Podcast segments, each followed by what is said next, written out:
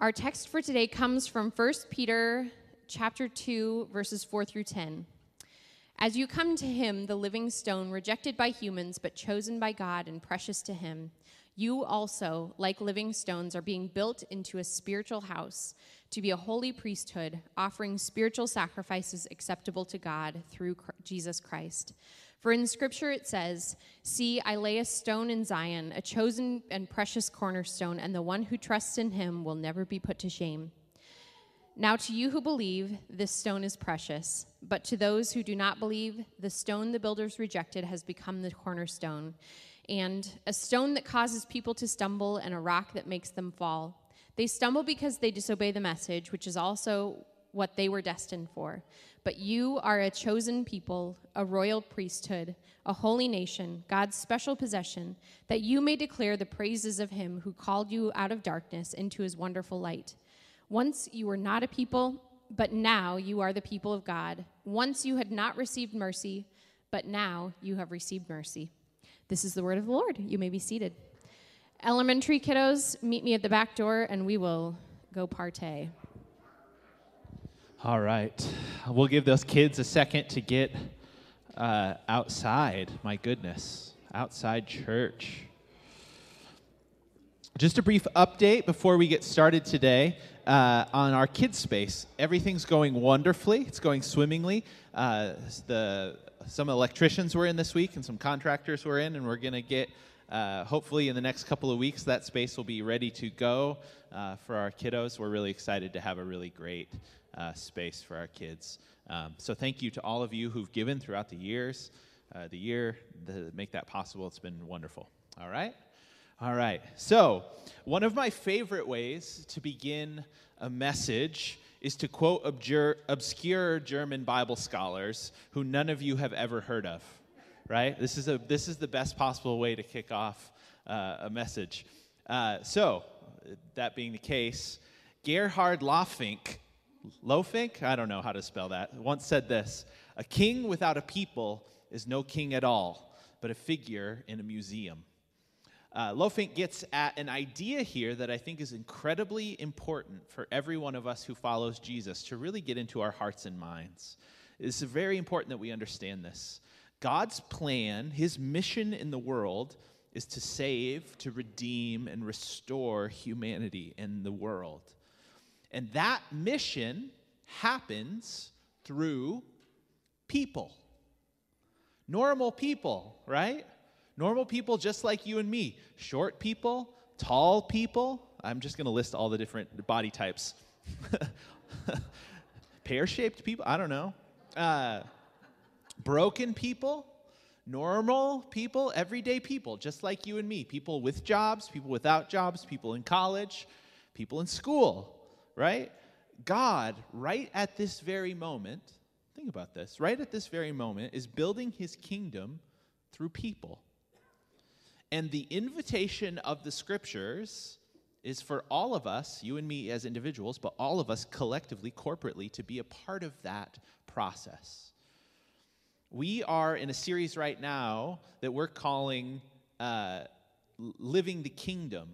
And today we want to talk about this idea that the kingdom of God is people. The kingdom of God is people. It's, it's more than people, right? The kingdom of God is a little bit more than people. But without people, there is no expression of the kingdom of God in the world, not in the way that God wants it to be the case. And we're going to explore today why, if you want to be a part of what God is doing in the world, we have to, you, you and I have to get our minds around this idea that the kingdom of God is expressed, is lived out, is advanced through people, broken people. Turns out Gerhard is right. It is impossible to have a kingdom without people in it, isn't it? In order to be a king, you need to be a king over something. You must have subjects. A king without a people is just a kind of historical figure.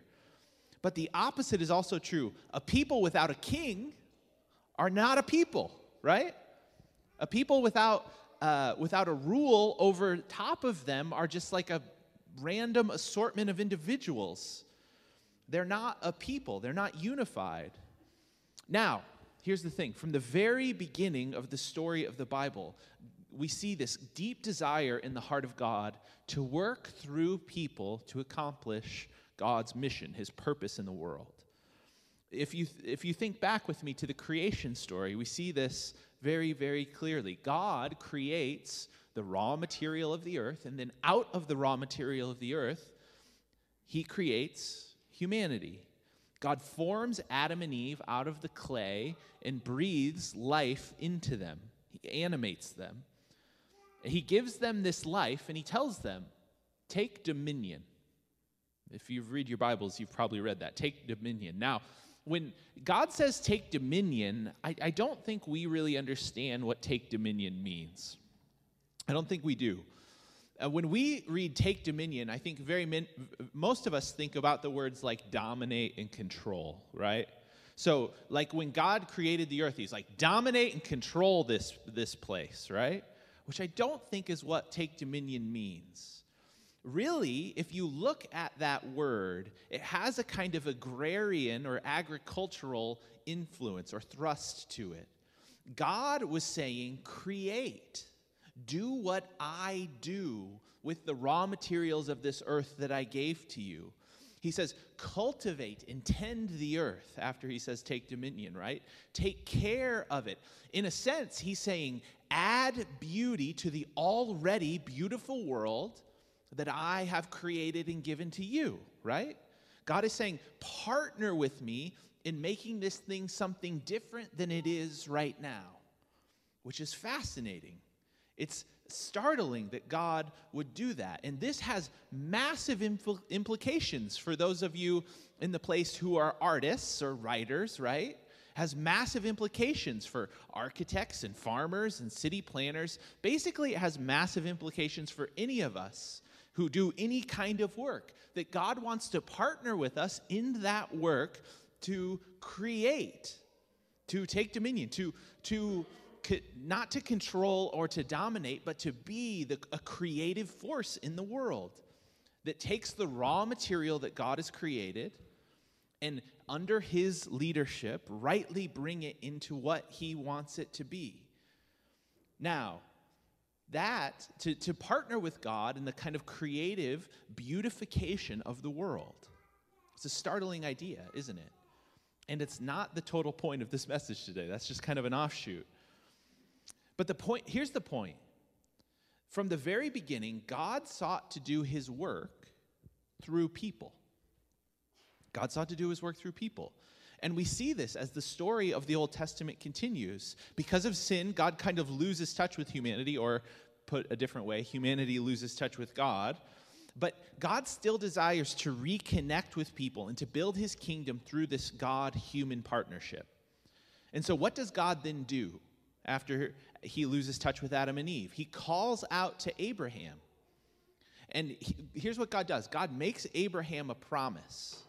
He says he's going to use Abraham to make him the head of a family or a great nation. Basically, he says to Abraham, I am going to work in the world through people, and I'm going to start with you, right? And you're going to become a people through whom I'm going to do my work. Or you're going to, you're going to become a people through whom my character and goodness are reflected out into the world. At least that was the ideal, right? And we see that thread continue to be woven all throughout the Old Testament. One of the places where it is most explicitly restated is when God calls Moses and tells Moses, Go and deliver this people that I selected Abraham out, go deliver this people from their bondage to slavery. He reiterates the same promise to Moses. Here's what he says in Exodus 6, verses 6 through 8. He says, Therefore, say to the Israelites, I am the Lord, and I will bring you out from under the yoke of the Egyptians. I will free you from being slaves to them, and I will redeem you with an outstretched arm and with a, with a mighty act of judgment.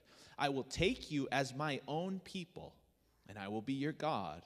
Then you will know that I am the Lord your God, who brought you up from under the yoke of the Egyptians. I will bring you to the land I swore with uplifted hand to give to Abraham, to Isaac, and to Jacob. I will give to you, I I will give it to you as a possession. I am the Lord. Do you hear that kingdom language there? people, nation, land, possession. These are, these are kingdom words. You see, from the very beginning of the story of the Bible, God wants, He doesn't want submissive robots, He doesn't want kind of unwilling slaves.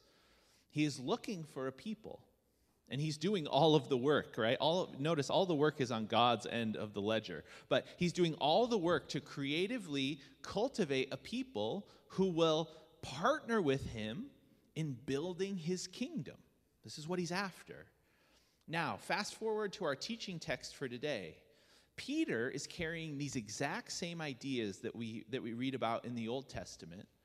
Only Peter is saying that the plan of God to partner with a people has been exploded in a good way in that it's been made open to, to more people. Here's what Peter says. I'm just going to reread this passage. And after you read this passage with a kind of Old Testament lens, it begins to take on more significance. He says, As you come to him, the living stone, rejected by humans, but chosen by God and precious to him, you also are living stones, are being built into a spiritual house to be a holy priesthood, offering spiritual sacrifices acceptable to God through Jesus Christ uh, now skip down to verse 8, or excuse me, to the second, second half of verse 8. He says, uh, They stumble because they disobey the message, which is also what we were destined for. Here's the point, in, beginning in verse 9. But you are a chosen people, a royal priesthood, a holy nation, God's special possession. Hear it again, that you may declare the praises of him who called you out of darkness and into his wonderful light. Once you were not a people, but now you are the people of God. Once you had not received mercy, but now you have received mercy. Now, set within the context of Peter's letter in 1 Peter here, this means so much. It's really the kind of linchpin of Peter's letter, this, these uh, couple of verses here. But Peter wants to make clear to his audience, who, and just for context, some of his audience were Jewish people, but some of his audience were Gentile people. Uh, Peter wants to make clear that the doors of the promise that God made to Abraham have been flung wide open because Jesus has been crowned king. Jesus changes everything. And now the people of God are not defined. Here's the shift that's taking place. The people of God are no longer defined by nationality.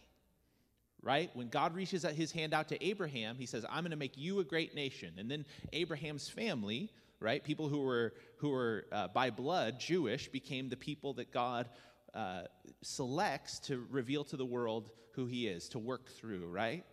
But because Jesus comes and fulfills everything Israel wasn't able to do, because he stands as Israel's representative, but also as a sacrifice for the world's sins, he's able to ascend, the Bible says, to this place of kingship. And now the what constitutes the people of God is no longer nationality. It's not the blood that runs through your veins. It is rather be collected, being collected around this one person, Jesus. The thing that, the thing that makes you a Christian or makes you a kingdom person, that makes you a part of the group of people that God wants to work through to build his kingdom, is that you and I are collected around the king, right? We say Jesus is Lord. And that's what makes this people a people. But that creates some tension, doesn't it? If you're thinking through this logically, it creates some tension because Israel was an actual nation, right? They had borders, they had cities, they had they had they occupied lands, they had laws, they had customs, they had culture, right? But Peter is writing to a kingdom of people who at this time are spread throughout the Mediterranean world. They don't have they don't they aren't in charge of the cities where they live. They're not in power. They're not in a specific geographical area. And yet Peter is saying you're a people. You're you're a distinct group of, of people. You're one in some sense. You're, you're, a, you're a kingdom because you, are, you have um, come to the person of Jesus, because you surround yourself around King Jesus. And this creates tension because what Peter is saying is that you are a kingdom of God person living everywhere. And the kingdom of God doesn't have a city or a nation or a specific place. It has, say it with me, people, right? It has people. And it is the people of God gathered together who carry out the work, the kingdom of God, who make it manifest in the world, who make it visible. And again, if you were if you were the audience of this letter, you would have felt this acutely because your primary identity would have been to a kingdom of God identity, and yet you're living in all of these Roman cities where there are all these laws and cultures and all of these different requirements that are kind of coming at you from the outside. But you know that your highest allegiance is not to the city state or the nation or the or or the province that you were living in at that particular time but rather it was to what? The kingdom of god because that was your first identity. And peter is saying to this disparate group of people this, this people who have been kind of scattered out throughout the mediterranean world that their primary allegiance their primary identity is not as a roman citizen. It's not as he could have been, this letter could have gotten to places where Rome didn't have sway, but primarily their primary allegiance was not as Roman citizens, but rather as citizens of the kingdom of Jesus, citizens of the kingdom of God. And that had all kinds of ramifications. Peter will go on in his letter to say that you are foreigners, strangers, exiles in the land in which you live. You are, uh, one writer that I like a lot says that it's almost like Peter is saying, you're, you are resident aliens. You're resident aliens. You live in this nation, but you belong to another one. It's just that, that the nation that you belong to has no borders, right? It has no defined space because the king that you serve owns it all, right? He owns it all. And however this world kind of chop up and divide, right, the land and the, the authority and the culture doesn't matter quite so much as the fact that you belong to the king of it all. It's a powerful reminder. But this created tension in the world. Just FYI, this is why people killed Christians. This was the reason. Because they said, I pledge allegiance to a higher authority than the authority that is over me, kind of in the world. And that's why they killed them.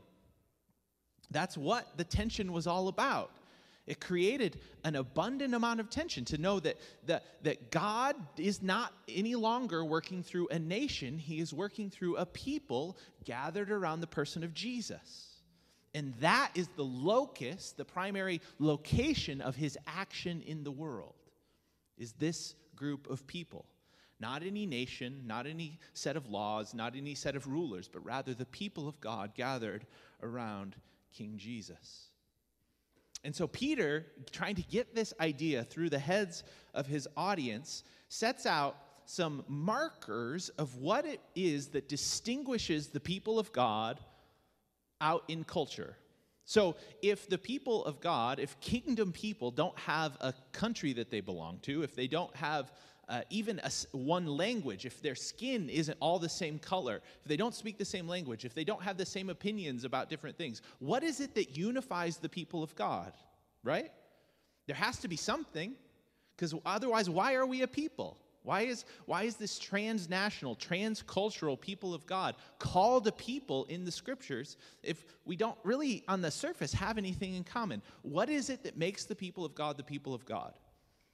And Peter says uh, two things here, and then I added a third because I'm, I'm in charge and I can add stuff if I want from other parts of the Bible. I'm not really in charge, but I'm in charge of this part. I'm only slightly in charge of other parts of my life. All right? So, Peter says functionally three things that define kingdom people.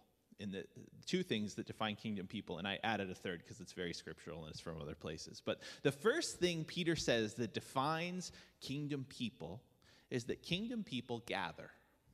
Kingdom people gather. Here's what he says as you come to him, the living stone, rejected by humans, but chosen by God and precious to him, you also, like living stones, are being built into a spiritual house to be a holy priesthood, offering spiritual sacrifices acceptable to God through Jesus Christ. Peter says here that kingdom people are like a temple.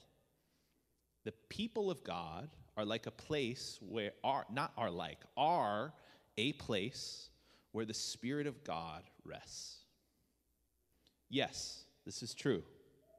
That you and I, the gathered people of God, anywhere the gathered people of God are gathering, are like a temple where the spirit of God rests. You know, I think in modern American culture, primarily because we're really individualistic, we like to emphasize the fact that each of us individually are a temple of the Holy Spirit. And that's true, that's spoken about in Scripture. But the Scriptures talk far, far more about the fact that it is the people of God together, the gathered people of God, that are the temple of God, the receptacle for the presence of God which is crazy. Jesus said this, right? He said, Wherever two or three are gathered, there I am in the midst of them. Jesus was quite clear that the people of God are like, represent a kind of new temple, a holy building, a place where God's Spirit rests. We, again, like to speak about this in individual terms, but it, it may, but Peter is quite clear here that the people of God, when gathered together, become a representation to the world of what God is like. Kingdom people coming together to acknowledge their king. Uh, and when we gather together, it is both a unique and a special witness to the reality of who God is in the world. Imagine a group of people from different backgrounds with different ideas all coming together to acknowledge a singular and true king. It's a powerful witness. One uh, theologian, a guy named Stanley Hauerwas, says it this way He says, The church is constituted as a new people who have been gathered from the nations to remind the world that we are, in fact, one people. Gathering, therefore, is an eschatological act, as it is a foretaste of the unity of the communion of the saints. You see, when we gather together like this, when we gather, we represent to the world the reality that God is gathering all people, seeking that all people would come to King Jesus, regardless of where they live or what experiences they've had in their lives. That God is gathering all people, calling all people to gather around the person of Jesus. And that this kingdom that God is building through Christ is the highest and most important reality of our lives. This is why, this is why when uh, in the early church, one of the primary witnesses to the reality of God in the world was that people from all different cultures, all different languages, all different expressions came and stood under one God, under one king. Because it reminded the world that, of what God is doing when He's breaking open the doors of what it means to belong to God's people. It is a it is a countercultural thing to gather together as the church. It is a powerful witness to the reality of who God is. And so we gather together. We gather together physically in this place. But there's also this thing that the international, the transcultural expression of the kingdom that we call the universal church does when on one day, usually a week, we all gather together simultaneously, right? Well, not simultaneously, depending on your time zone. Uh, but, but we're basically on the Lord's Day. We're gathered together as a witness to the reality, as a witness to the reality that, that the world as it believes that it runs is not actually how it runs, but rather that there is another king who is setting the world to rights. This is what it means to gather together as a people. Kingdom people gather together kingdom people gather together. It's a powerful reminder of that fact. But there's another thing that kingdom people do that I think uh, Peter points out here, and that's that kingdom people scatter. Run. No. Uh, that's a horrible thing to say in church, just FYI. Uh, kingdom people scatter. I said scatter because it rhymes with gather, because there's some good there's some good rhyming work there. But uh, follow me down to verse 9 of uh, 1 Peter here, where this is what Peter says But you are a chosen people, a royal priesthood, a holy nation, God's special possession, that you may declare the praises of him who called you out of darkness and into his wonderful light. when the church scatters, when we leave the gathering, right, and we go off into our own corners of the world, when we are separated from one another but still a part of the people of God, when we are still King Jesus people out in our own little corners of the world, we are called to scatter and to be in that place kingdom people as well. I quoted Hauerwas a little earlier about this idea. Uh, he's the one who came up with this idea of resident aliens. Wherever we go, we are supposed to be ambassadors, emissaries, messengers of the kingdom of God. People who reside in the world but belong to another nation and thus submit to a kind of higher law, the law of love, right? The law of all of the stuff that Jesus talks about in the Sermon on the Mount when the people of God, when the people of God witness to King Jesus by living and speaking as people from another kingdom, right? We shine our light into the darkness of the world. When we acknowledge the fact that though we go into our own little corners of the world and that we're not functionally gathered as the people of God, we are called in that place to be what Jesus said was salt and light, right?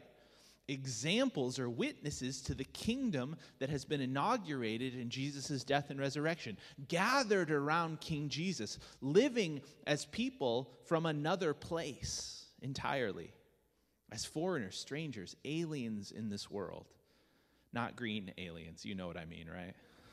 We're not getting that weird. So, he, we are called to bring the gospel, the announcement of the kingdom, everywhere we go as we scatter. You know, one of the interesting things about uh, Peter's letter is it, is it is written to a scattered church. It is written to a church that's experienced persecution. Has, if you read the book of Acts, you realize that, that persecution comes down on the early church and they scatter out into the Roman world, right? They, they, they, they follow the, road, the Roman road systems and they scatter out into the world. And so Peter is, ri- is writing to a scattered people, a people who are living under a, a myriad of different, different circumstances. And, and yet, in the midst of the difficulty of their lives, displaced from their homes, many of them, scattered, a little confused, possibly enduring persecution at this point he says they are called to be salt and light, messengers of the kingdom nonetheless, wherever it is that they go. People who are called to bring light where darkness resided prior. Uh, the scholar N.T. Wright, commenting on this idea, says this. He says, Gospel is the announcement that everything has changed in the coming of Jesus, and it leads us to a new kind of living. It is a kingdom of God lifestyle with allegiance to a king as the ultimate restorer. We are his workers to reflect the good news and the new way of life in a world that is seeking answers in profoundly short sighted ways rather than in the way of Jesus. When we go out into the world, we are people, hopefully, who have answers. Because we because we point to the reality not because we're smart not because our lives are perfect right? But because we point to the person who is king jesus. And in so doing we witness we scatter and yet we witness to the reality of who god is. You know one of the primary ways that god has advanced his kingdom in this world is by scattering his people right it is in the going that God very often accomplishes his most powerful works. And so, as we go out into our lives and out into our communities, as we scatter from the gathering of God's people, we witness in the same way as when we gather to the reality of the fact that we serve a king from an, we serve a king in another kingdom, and we don't serve the kingdoms of this world. We don't operate on those systems or structures. And so we live different lives in the midst of the world. It's a powerful to us that even when we scatter, we're called to live as kingdom people. And the third thing I think that people, kingdom people do, and band, if you guys would come up. The third thing I think kingdom people do, and I, I'm saying this because all over the scriptures this is, uh, this is talked about. Kingdom people feast. Can I get an amen? Kingdom people feast. We are a feasting people. You know, uh, the season of Easter tides, which is the season of the historic church calendar that we're in right now, is a 50 day period between Easter and Pentecost. And it's traditionally experienced as a, as a season of feasting, right? So in, during Lent, we fast, right? Maybe you're, uh, you're somebody who takes on that practice. But during Easter tides, we feast, right? We celebrate the goodness of a, of a resurrected king. It's a powerful thing. And all throughout the New Testament, when, when Jesus wants to talk about what the kingdom of God is like, do you know what he always uses as an example? Feasts. Feasts. Sometimes they're marriage, ban- sometimes they're mar- wedding banquets, sometimes they're just regular old feasts. In Luke 14 specifically, Jesus gives a teaching of the parable of the kingdom, and he says, what the kingdom is, is this gathering of people it is this feast of the people of God who are gathered together. And it's no surprise then that when Jesus wants to institute this new people, when he wants to gather the people of God around and he wants to tell them who they are and, and how they are to be in the world, do you know what he does? He institutes a feast. He institutes a feast. Now, this feast, the table of communion, is not a feast in all of its uh, in all of its heavenly significance, is it? We're told in the scriptures that this feast that Jesus institutes, this table that Jesus invites us to, is just a foretaste, is just a precursor to the feast that comes when the kingdom of God comes in its fullness. And so when we participate in the feast in the, of communion, when we participate in the celebration of the Lord's table, what we do, and this is what Paul says, right? When you when you partake of this meal, what do you do? You proclaim the Lord's death what? Until he comes. This feast is a foretaste of the reality of the, of the feast of the kingdom of God that is coming towards us in the person of Jesus. And when we and when we sit at table together and when we receive this meal together, we witness to the reality of who God is, is in the world. You know, communion is like our pledge of allegiance, right? It's like the way that we communicate to the world that we serve a higher order the systems and structures of this world, but rather we serve King Jesus. And one of the things that always gets me is that when we celebrate communion, it's, it's solemn, right? It is a solemn and spiritual event usually. But it is supposed to be a foretaste of the joy and the jubilance of feasting in the kingdom of God, right? And so there are times for the solemn reflection, but there are also times as we reflect on the death and resurrection of Jesus and we await his second coming that we look with joy in our hearts, knowing that we are part of this kingdom. We are advancing this kingdom. We are participating as kingdom people, and we get to step in to the kingdom of God in our own little way as we live as citizens of this kingdom and as we partake of this meal together we just get the tiniest foretaste, the little bit of a, of a grace glimpse of what it will mean to sit at the great banquet table of our Lord. And to be told that you belong to this family, come have a meal. And so today, I wanted to celebrate this meal together with all of us. Thought it would be fitting, right? if Christians are to be feasting people, and we are to be feasting people in the real sense of the, in the literal sense of the term too, Christians are supposed to be people who throw good parties. Just FYI, right? We are supposed to be people who gather people around our tables and eat good food. We are supposed to be people who uh, learn to revel in the glory of King Jesus. Christians are not supposed to be staid and boring people, all right? It's just not. It's just not who we're, we were created to be. It's not who we were created to be, and it's not the future that we're that is headed towards us in the person of Jesus. That's just not the future that Jesus is bringing near us. The future that Jesus is bringing near to us is far more like a wedding feast than it is like a staid church service. And so, today, as we receive uh, together. Uh, Paul, when he was teaching a wayward and really broken church in Corinth, what it means to receive this meal together, says this. He says, For I received from the Lord what I also passed on to you that the Lord Jesus, on the night he was betrayed, took bread, and when he had given thanks, he broke it and said, This is my body, which is for you. Do this in remembrance of me. Would we take the bread? And in the same way, after supper, he took the cup, saying, This cup is the new covenant in my blood. Do this whenever you drink it in remembrance of me. And here it is For whenever you eat this bread and drink this cup, you proclaim the Lord's death until he comes. Let's receive the cup together. Join me as we pray. Father, we love you.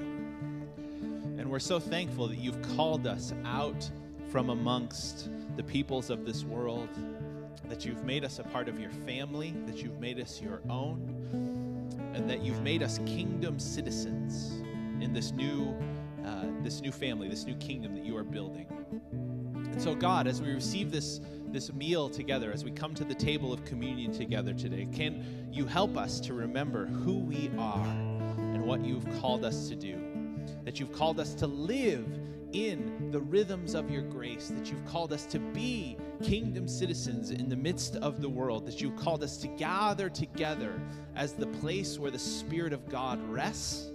And would we be active recipients of both the invitation to participate with you in the kingdom of God as creative citizens of this kingdom, but may we also be active recipients of your grace and of your love today.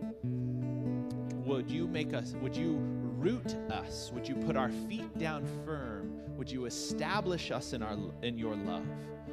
That we might know that we know that we know that we belong to this King Jesus. So, would you stand with me this morning? Just as a response to God this morning, we want to sing one more time. And as we sing, let's keep in mind we are the temple, the place where the Spirit of God rests.